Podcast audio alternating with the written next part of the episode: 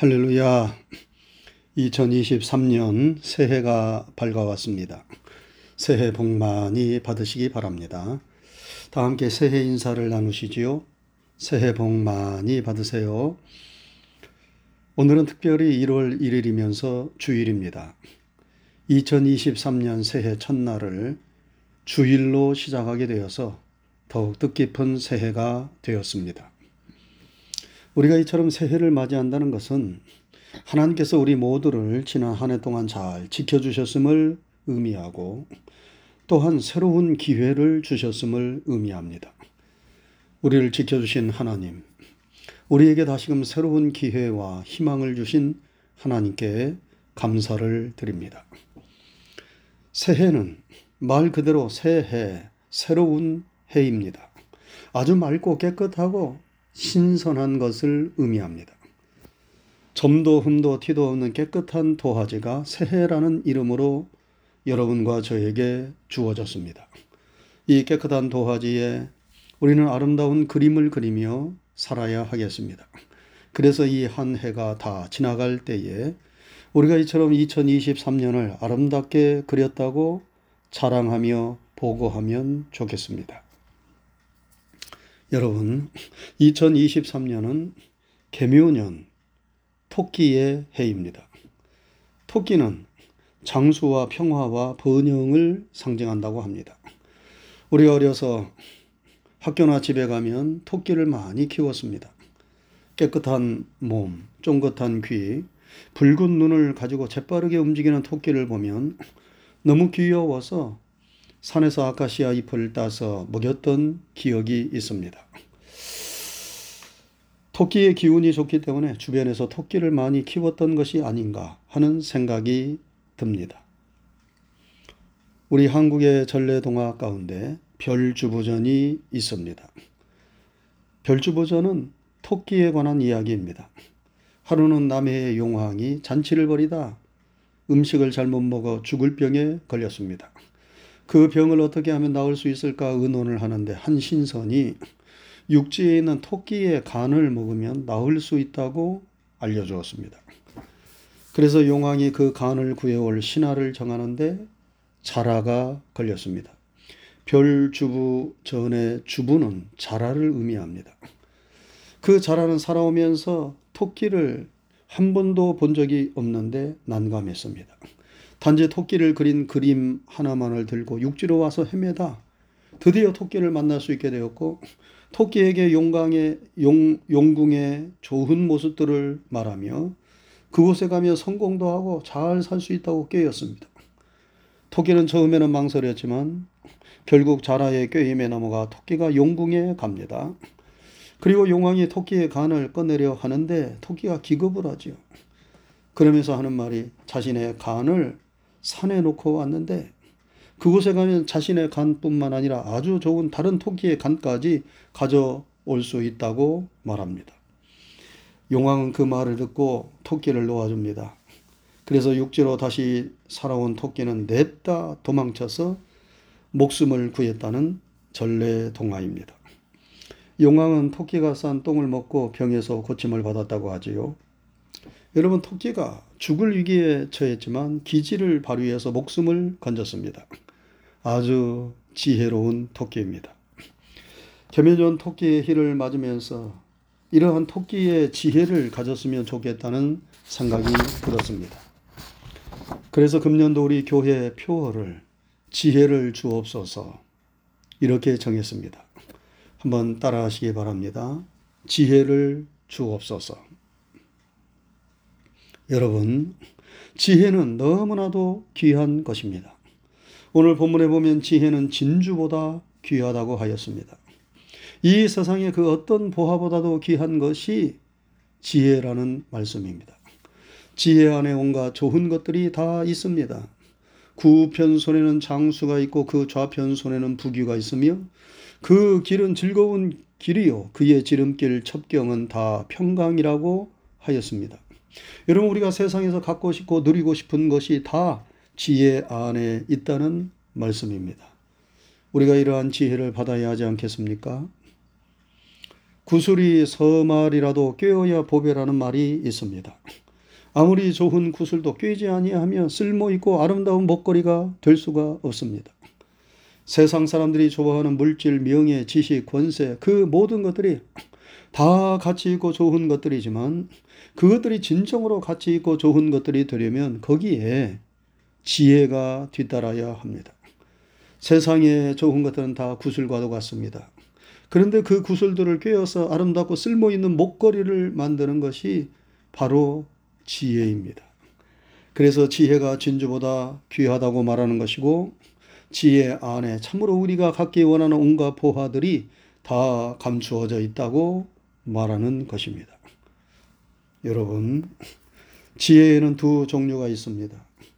하나는 세상적이고 정욕적이고 마귀적인 지혜이고 다른 하나는 위로부터 난 지혜입니다. 세상적인 지혜는 하나님의 뜻하고는 무관하게 오직 세상에서 자신의 유익만을 위하여 수단 방법을 가리지 않는 인간의 권모술수를 가리킵니다.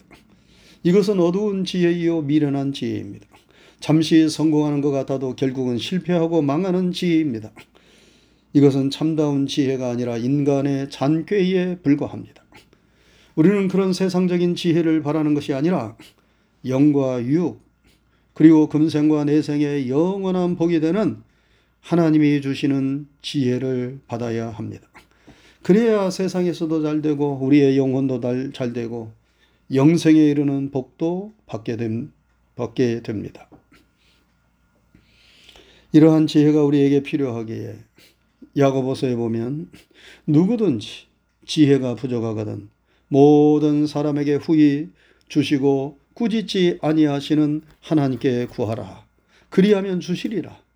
말씀한 것입니다. 사랑하는 성도 여러분, 하나님께서 주시는 지혜를 얻기를 원하십니까? 그리하여 장수와 부귀 기쁨과 평강이 넘치는 삶을 살기를 원하십니까? 우리 모두 그렇게 되기를 원하며 그러기 위하여 하나님이 주시는 지혜를 충만하게 받을 수 있기를 주님의 이름으로 축원합니다.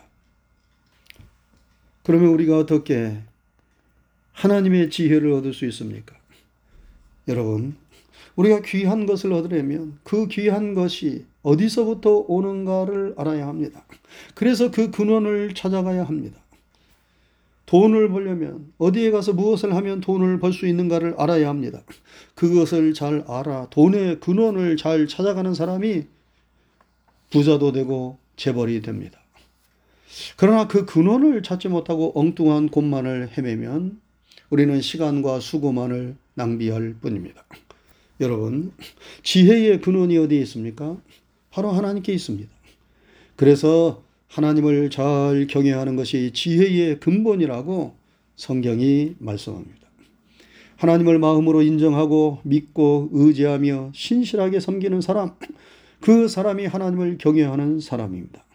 그 하나님을 경외하는 사람에게 하나님께서 주시는 복이 지혜의 복입니다. 우리가 샘의 근원을 알지 못하면 물을 얻을 수 없는 것처럼 지혜의 근원이신 하나님을 알지 못하고 경외하지 아니하면 참다운 지혜를 얻을 수 없습니다. 그러면 늘 인생이 목마르고 허기지고 방황하게 되는 것입니다. 하나님은 여러분과 저에게 참다운 지혜와 복을 주시기 위하여 내게로 나오라. 나를 경외하라. 이렇게 말씀하시는 것입니다.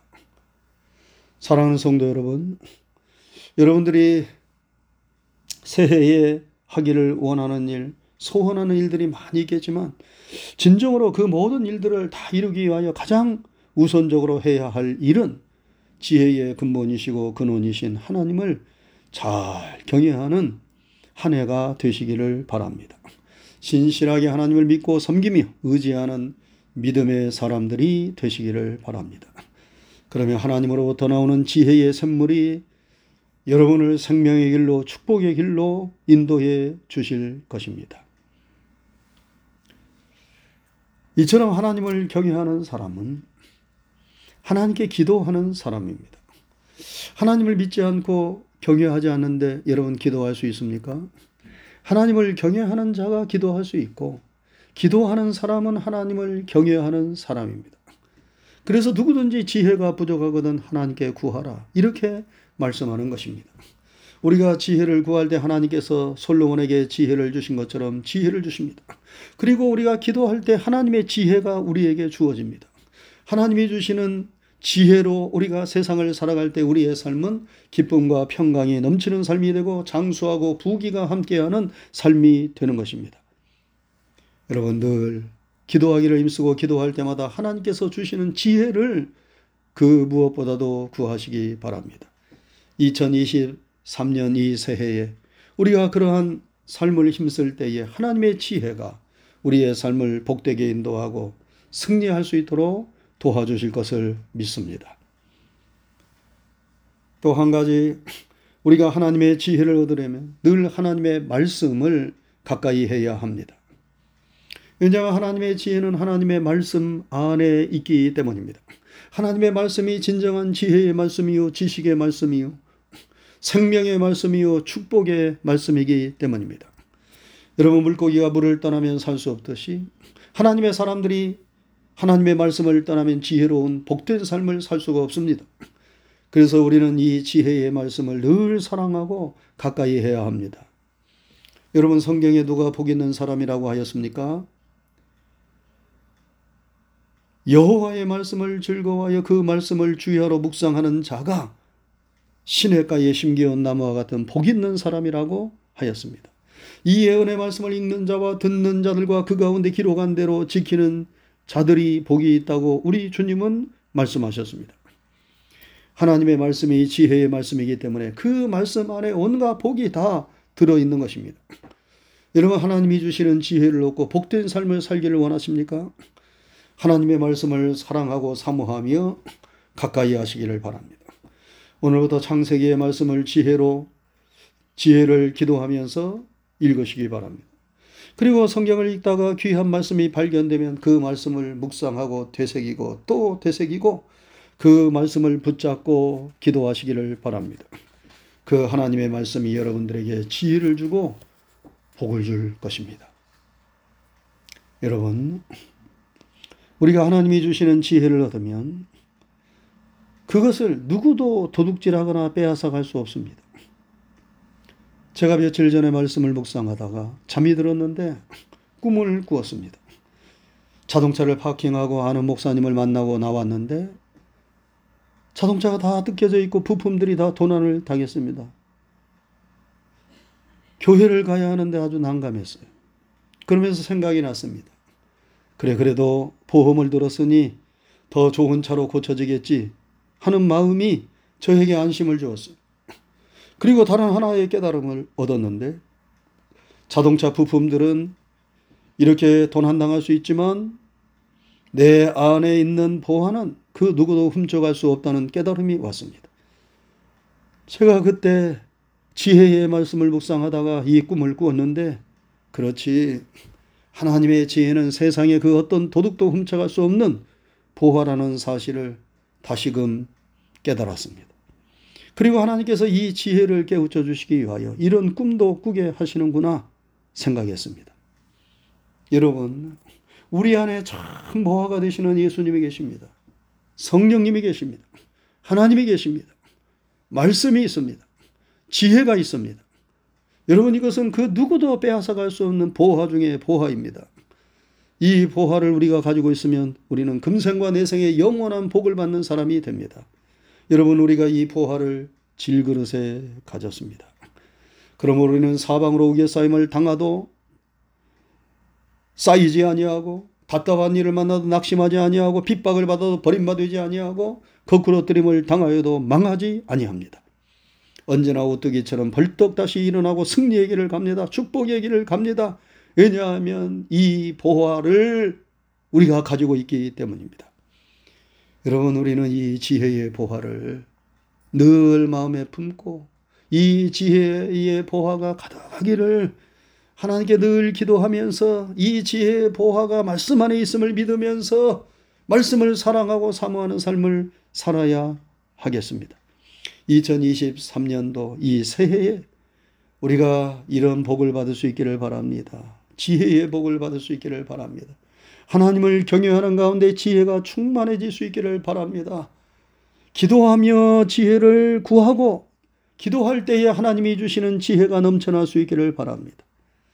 우리가 말씀을 사랑하고 사모하며 그 말씀을 읽으며 들으며 그 말씀을 준행하며 살아갈 때에 하나님의 지혜가 넘치는 그러한 축복을 받기를 원합니다.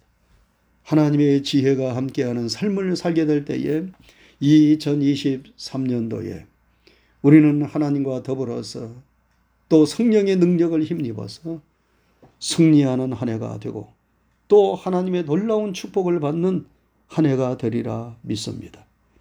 이러한 2023년이 될 수 있기를 주님의 이름으로 축원합니다.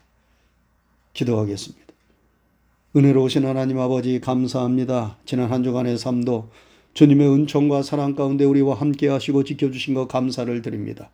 오늘은 특별히 2022년의 마지막 날 12월 31일을 보내고 그리고 2023년도를 맞이하면서 이 새해 첫날 첫 주일을 맞이하게 되었습니다. 하나님 2023년도 하나님의 은혜 가운데 새 출발을 하게 되었는데 이 한 해가 참으로 하나님이 주시는 온갖 은총과 축복을 받으며 승리하는 한 해가 되기를 간절히 소원합니다.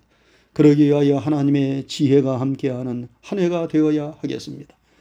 하나님의 지혜를 받아야 우리가 이 세상에서 모든 삶의 어려움을 이겨내고 영육간에 강건하며 영원한 생명과 구원에 이르는 축복의 길을 가게 될 줄로 믿사오니 이 지혜가 하나님을 경외하는 자에게 주어진다 하였사오니 우리가 하나님을 신실하게 믿고 의지하고 신뢰하며 나아가는 한 해가 되게 하여 주옵시고 기도할 때 하나님의 지혜가 주어진다 약속하여 주셨사오니 늘 지혜를 구하는 종들이 되게 해 주실 뿐만 아니라 기도하는 일에 힘써서 하나님의 지혜가 함께하는 하나님의 사람들이 되게 하여 주옵소서. 하나님의 말씀 안에 지혜의 온갖 보화가 다 감추어져 있는 줄로 믿사오니 하나님의 말씀을 사랑하고 그 말씀을 읽으며 주야로 묵상하고 준행하는 일에 힘쓰는 2023년도가 되어서 하나님의 지혜로 승리하며 생명의 길을 걸어가는 축복의 길을 걸어가는 우리 모두가 되게 해 주시옵소서. 감사를 드리오며 예수님 귀하신 이름 받들어 간절히 기도드리옵나이다. 아멘.